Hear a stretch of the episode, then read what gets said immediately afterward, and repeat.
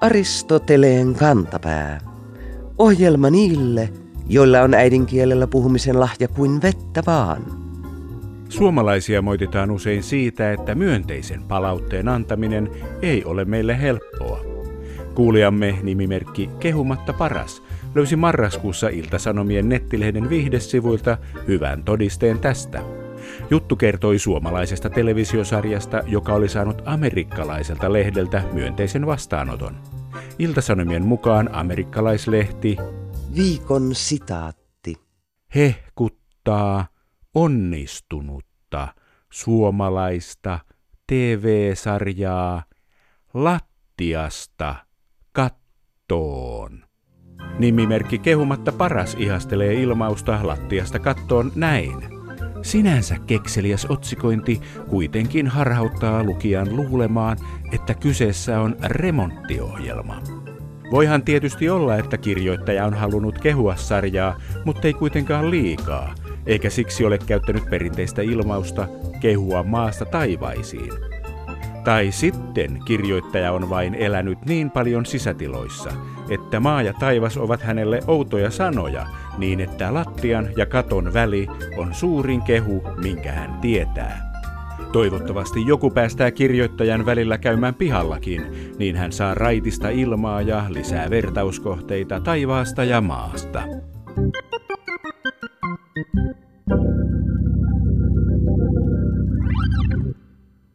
Can you speak linguistics, eli puhutteko lingvistiikkaa, sanottiin aikoinaan vanhassa vitsissä. Lingvistiikka ei tietenkään ole mikään kieli, vaan kieltä tutkiva tiede, kielitiede. Vanhimpana tunnettuna lingvistiikan alan kirjoituksena pidetään intialaisen kielitieteilijän Paninin kirjoittamaa sanskritin kielioppia 500 vuotta ennen ajanlaskun alkua. Nykyään kielitiedettä on monia lajeja. Yksi uusista on 1900-luvun alkuvuosina alkanut kielen suhdetta puhujiensa sosiaaliseen ympäristöön tutkiva sosiolingvistiikka. Suomessa sosiolingvististä tutkimusta on tehty jo kymmeniä vuosia. Yksi alan veteraaneista on julkisuudessa etenkin slangitutkijana tunnettu Heikki Paunonen.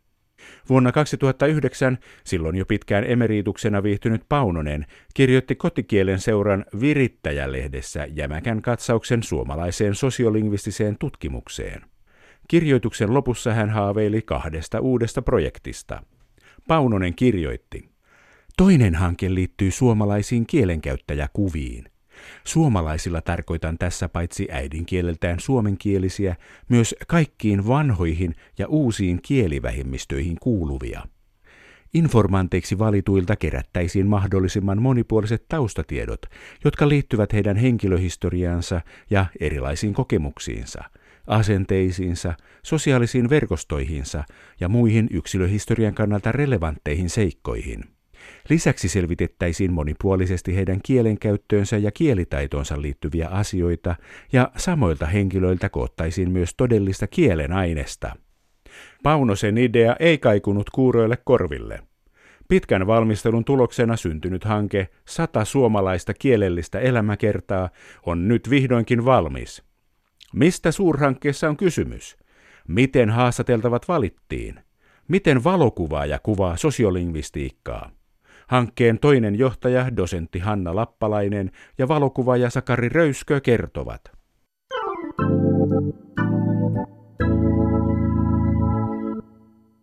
Näinä päivinä Helsingissä työväenopiston Aula-galleriassa avautuu näyttely nimeltään Sata suomalaista kielellistä elämäkertaa. Näyttely on osa suurempaa monitaiteellista ja monitieteellistä hanketta nimeltään Sata suomalaista kielellistä elämäkertaa. Hankkeen toinen johtaja, dosentti Hanna Lappalainen. Onko tässä hankkeessa tosiaan kysymys sadan suomalaisen ihmisen kielellisen elämäkerran keräämisestä, tutkimisesta ja esittelystä? Kyllä vain, ja tosiasiassa me ollaan koottu enemmänkin kuin tämä sata kielellistä elämäkertaa, että on haastateltu yli 130 suomalaista, mutta voi sanoa, että sadan ihmisen aineisto kuitenkin muodostaa sen aineiston ytimen. Tämä kuulostaa hyvin järkelemäiseltä hankkeelta. Kauanko tätä on tehty? No, tämä hanke alkoi virallisesti kesäkuun alussa 2017, että silloin tehtiin ensimmäisiä valmisteluja, mutta pääosa tästä aineiston keräämisestä tapahtui syksyllä 2017. Miten nämä 100 tai 130 elämänkerran kertojaa tai kohdetta, miten heidät etsittiin ja löydettiin? No me lähdettiin kyllä liikkeelle siitä, että mietittiin, että miten me saataisiin jollakin tavalla edustava kuva suomalaisista. Ja pohjana oli kyllä tämmöiset väestötilastot, että vähän katsottiin, että minkä ikäisiä Suomessa asuu ja haluttiin tasaisesti naisia miehiä eri puolta Suomea, mutta ei menty kuitenkaan tiukasti niiden tilastojen mukaan siinä mielessä, että me haluttiin monien eri kielten edustajia. Haluttiin semmoinen kielellinen moninaisuus näkyväksi, että jos me olisi tiukasti katsottu niitä tilastoja, niin meillä olisi mukana ehkä viisi ruotsinkielistä eikä juuri muuta suomenkielisten lisäksi. Mutta nyt meillä on mukana ruotsin lisäksi parikymmentä muutakin vähemmistökielen puhujaa, niin että saadaan näkyviin sitä moninaisuutta, jota Suomessa tällä hetkellä on. Mitä kieliä siellä on Suomen ja Ruotsin lisäksi? No siellä on mukana näitä meidän perinnäisiä vähemmistökieliä, kaikki Suomessa puhuttavat saamen kielet, pohjoissaame, inarin saame, koltan saame, romanikieli, viittomakieli, mutta myöskin sitten näitä uudempia vähemmistökieliä. Et esimerkiksi Venäjä, Viro, Somali, Arabia, näitä suurimpia. Selvä. Kun nämä 130-100 haastateltavaa löytyi, niin suostuivatko kaikki tällaiseen hankkeeseen mukaan? Mä en ole itse ollut keskustelemassa näiden kaikkien ehdokkaiden kanssa, mutta kyllä sen verran tiedän, että ihan kaikki eivät ole, joita on kysytty. Suurimmaksi osaksi tämä jäi opiskelijoiden tehtäväksi kysellä näitä haastateltavia. Me kerrottiin, että minkälaisia haastateltavia me ollaan hakemassa ja he teki ehdotuksia. Ja me sitten sanottiin, että esimerkiksi näistä kolmesta ehdokkaasta tämä B on kaikkein kiinnostavin, että tarvitsemme tämän ja tämän ikäisen vaikkapa äh, linja-auton kuljettajan täältä Tampereen seudulta ja niin edelleen. Mutta tosiaan kyllä semmoinen kuva on, että monet on suostunut mielellään ja ovat olleet suorastaan otettuja siitä, että heidät on valittu tällaiseen tutkimukseen. Että enimmäkseen tämä suhtautuminen on ollut kyllä hyvin myönteistä ja suorastaan innostunutta.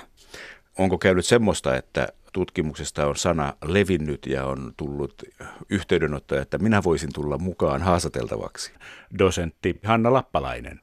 Joo, muutamia on tullut, että ehkä vähän sitten myöhäisessä vaiheessa, että on ainakin kovasti kyselty esimerkiksi, että onko karjalankieliset mukana. En ollut ihan varma, että onko ollut samalla mielessä, että voisi myöskin itse tulla haastateltavaksi, mutta on herättänyt kiinnostusta. Miten nämä sata elämäkertaa on heiltä kerätty? Miten tutkitaan kunkin elämän kielellistä pitkittäisleikkausta vai onko se poikittaisleikkaus? No, tämä aineisto on kerätty haastattelemalla. Ja suurin ison työn tässä ovat tehneet opiskelijat. Et meillä järjestettiin Helsingin yliopistossa tämmöinen kielellinen elämäkerta talteen kurssi. Ja sitten tätä samaa formaattia vähän niin kuin monistettiin muuallekin ja samanaikaisesti pidettiin kurssi Tampereella, Oulussa ja Joensuussa ja sitten vielä keväällä semmoinen intensiivikurssi Turussa. Ja näin saatiin kokoon yli 70 elämäkertaa. Me tutkijat koulutettiin nämä opiskelijat tekemään nämä haastattelut tiettyjen ohjeiden mukaan ja tämä aineisto on tosiaan tämmöinen haastatteluaineisto. Tavoitteena on ollut, että ne olisi noin tunnin mittaisia, mutta toki siinä on variaatiota, että pisin haastattelu taitaa olla yli kaksi tuntia ja sitten lyhimmät ehkä siinä puolen tunnin paikkeilla, että monet asiat vaikuttaa siihen, että tietysti ihminen, joka on noin satavuotias, niin hänellä on aika paljon pidempi se kielellinen elämänhistoria ja sitten ehkä jollain nuoremmalla on vähemmän kerrottavaa, mutta ei se mene mitenkään näin kategorisesti.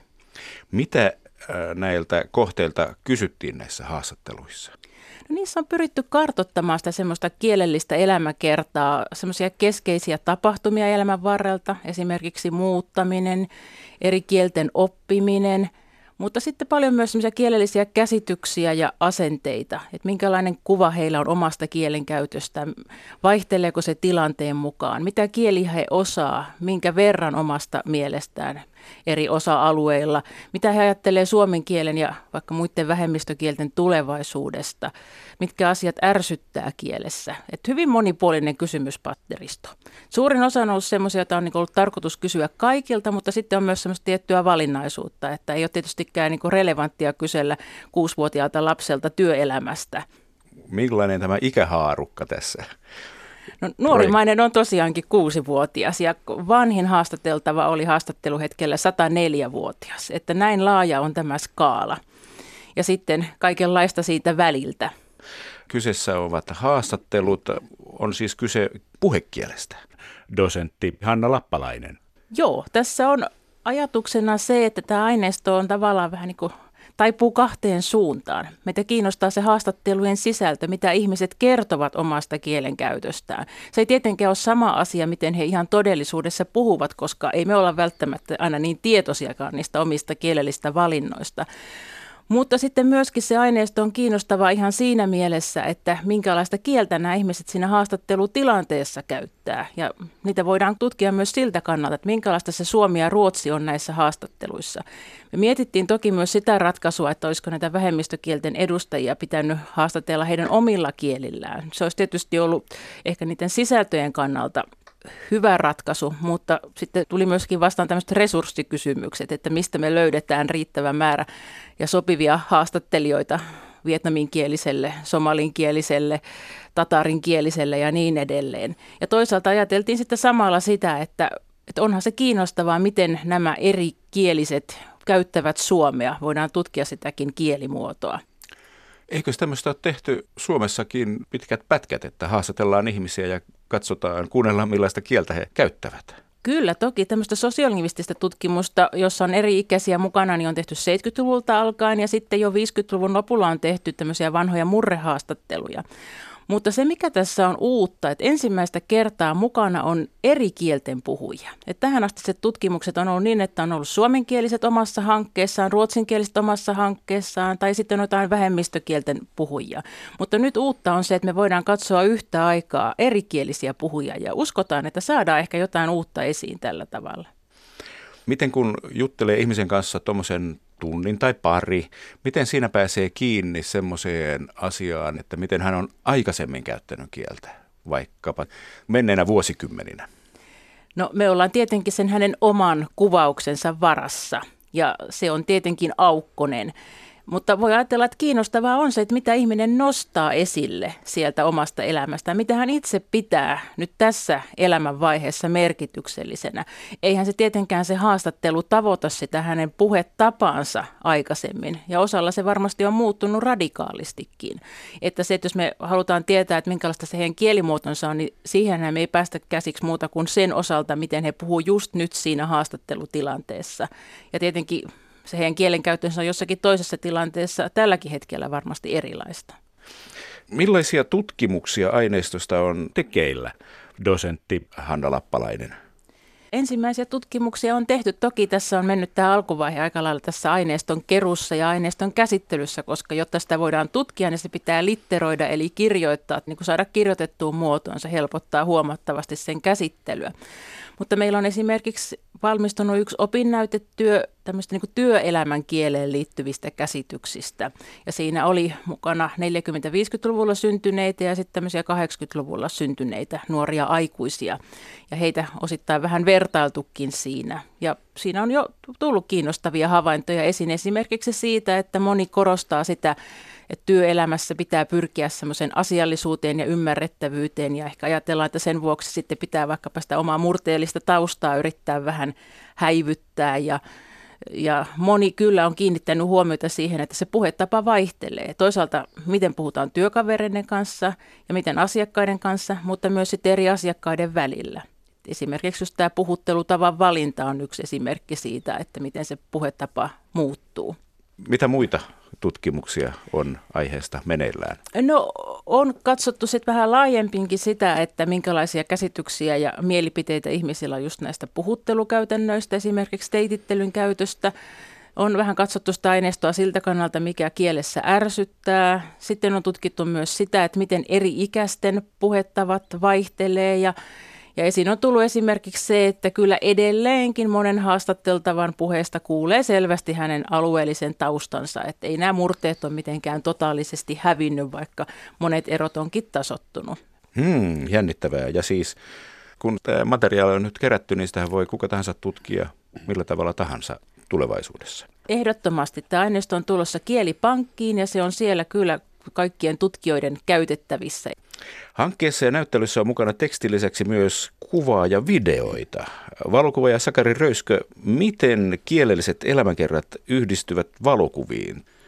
Nimenomaan haasteenahan tässä on ollut pukea kieli kuvaksi ja siihen tota, lähestyin tutkimalla näitä haastattelumateriaaleja, tutustuneiden ihmisten elämänkertaan, mitä he siinä haastattelussa kertoo ja kaikille soitin niin kuin ennen valokuvausta ja keskustelin erinäisen ajan ja vähän niin kuin utelin siinä rivien välissä, että minkälainen ihminen se on ja mitkä asiat hänellä on tärkeitä ja missä hän on asunut ja asuuko vielä sillä paikkakunnalla, jossa on suku asunut ja että onko jotain juurevuutta niihin paikkoihin, missä hän nykyään on.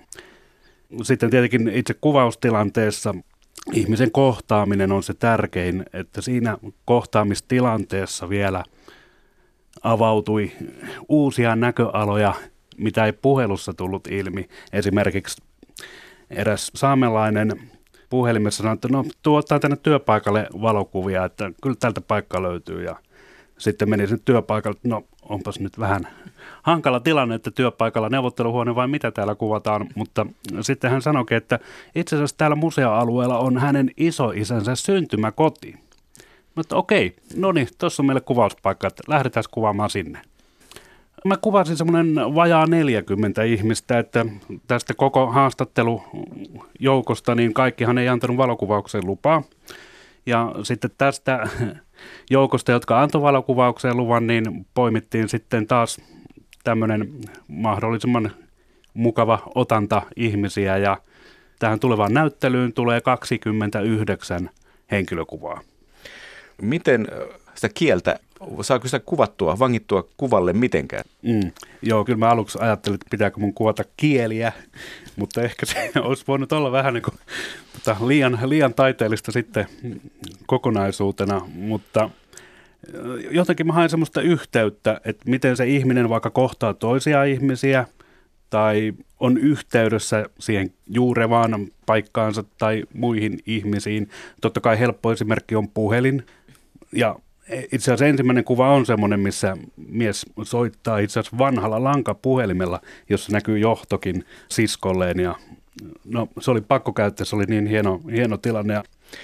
Onko teillä ollut tässä ajatuksena visuaalinen taidehanke vai enemmän dokumentaarinen ote?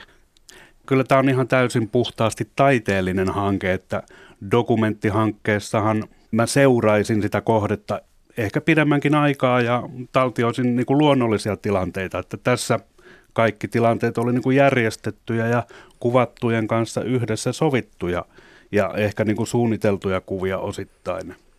Toki niin kuin kuvaajana mä oon aika intuitiivinen ja menen tällä improvisoiden tilanteeseen, että mä sovin vaikka, että otetaan kuva nyt siinä sun lempinurkassa ja sitten mä menen kuvattavan kanssa siihen lempinurkkaan ja katsotaan mitä tapahtuu. Se on niin kuin ehkä visuaalisena ihmisenä helpompi niin kuin sitten nähdä, että mitä kaikkia mahdollisuuksia siinä sitten on. Tästä on tulossa nyt näyttely, joka avautuu Helsingissä, mutta ei pelkästään Helsingissä. Ei, kyllä Helsingin jälkeen tämä lähtee kierrokselle. Ne yliopistot, jotka oli tässä aktiivisesti mukana, niin on myöskin toivonut, että tämä tulisi heidän paikkakunnille. Ja tässä vaiheessa on jo selvää, että tammikuun puolivälistä helmikuun puolivälin Helsingissä, sitten noin kuukauden heti siitä Tampereella, seuraava kuukausi Oulussa ja sitten toukokuun alussa pari viikkoa Joensuussa. Katsotaan, tuleeko jatkoa. Toivotaan, että ehkä vielä jonnekin muuallekin päästäisiin esittelemään tätä ainutlaatuista aineistoa. Aristoteleen kantapään yleisön osasto. Aristoteleen kantapääryhmän jäsen Irma oli kuullut, kuinka radio-ohjelmassa pohdittiin suomenkielistä sanaa pyyheliinan ripustuslenkille. Irman omassa perhepiirissä sitä kutsutaan fankuksi. Hän kysyi ryhmäläisiltä, miksi he tätä pientä mutta tarpeellista nauhanpalaa kutsuvat. Yllättäen rakkaalla ripustuslenkillä onkin monta nimeä. Monissa kommenteissa mainittu raksi on kielitoimiston hyväksymä synonyymi ripustuslenkille, vaikka sanalla on muitakin merkityksiä. Sen sijaan renksu on sanakirjassa merkitty arkikieliseksi, kuten lenkki ja lenksukin. Sitten päästään kiinnostaviin alueellisiin kutsumanimiin. Ryhmän jäsenten mukaan Somerolla Pyyhelinan ripustin on hengari. Hämeessä Verkilä tai Verkilö, Pohjanmaalla Hantaaki, mutta Keski-Pohjanmaalla Hankki ja Etelä-Pohjanmaalla Fankku, Vankku tai Hankku. Aristoteleen kantapää ihastelee jälleen kerran suomen kielen rikkautta ja ihmisten uskollisuutta kotipaikkansa omaperäisille ilmaisuille. Tärkeintä joka tapauksessa, että pyyheliinassa on ehjä ripustuslenkki.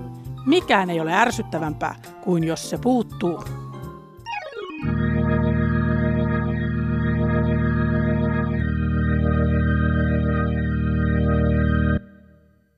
Vain merimies voi tietää, lauloi jo Tapio Rautavaara aikoinaan. Ikävä kyllä maakrapujen tietous elämästä merellä ei ole hänen aikojensa jälkeen ainakaan kasvanut. Niinpä kuulijamme nimimerkki Meren rannalla kävijä ja kulkija löysi MTV3 verkkosivuilta marraskuun lopulla seuraavan kuvauksen merellisistä ilmiöistä. Viikon fraasirikos. Korkea aallokko aiheutti ongelmia merenkäynnille. Kuulijamme nimimerkki Meren rannalla kävijä ja kulkija ällistelee. Oliko kuitenkin aallokko eli merenkäynti haitannut merenkulkua eikä aiheuttanut ongelmia itselleen? Niinpä niin. Merellä tietysti käydään laivalla harrastamassa merenkulkua, mutta merenkäynti sujuu meren aalloilta ihan ilman ihmisen tekemiä meriliikennevälineitäkin. Aristoteleen kantapään merifraasien valvontakeskus julistaa fraasirikollisen syylliseksi väärän tiedon levittämiseen mereltä maalle.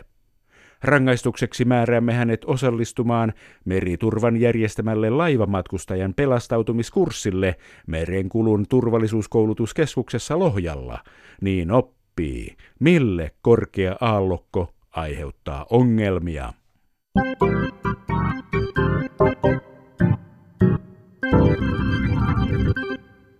Kuten olemme oppineet, sodassa, rakkaudessa ja mainonnan kielessä kaikki on mahdollista sekä tietysti USAn presidentin Twitter-viesteissä, mutta nyt puhumme kuulijamme nimimerkki Suomu Finlandin meille lähettämästä otteesta Marketin marraskuisesta mainoksesta. Mukana oli ruokaohje, jonka otsikko kirkui seuraavasti.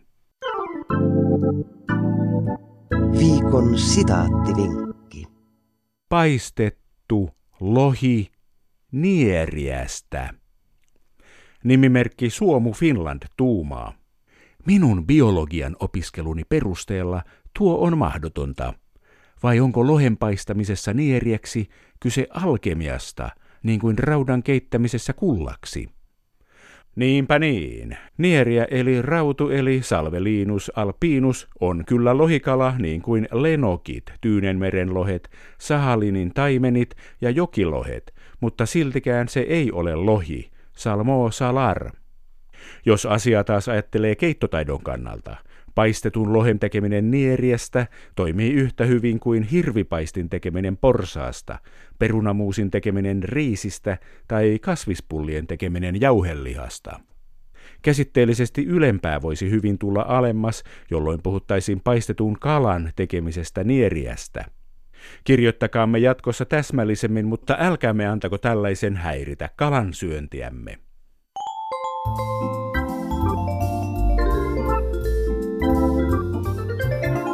Kerro Aristoteleen kantapäälle, mikä särähtää kielikorvassasi. Tee se internetissä osoitteessa www.yleradio1.fi kautta Aristoteles tai lähetä postikortti PL 58 00024 Yle. Aristoteleen kantapää selvittää, mistä kenkä puristaa.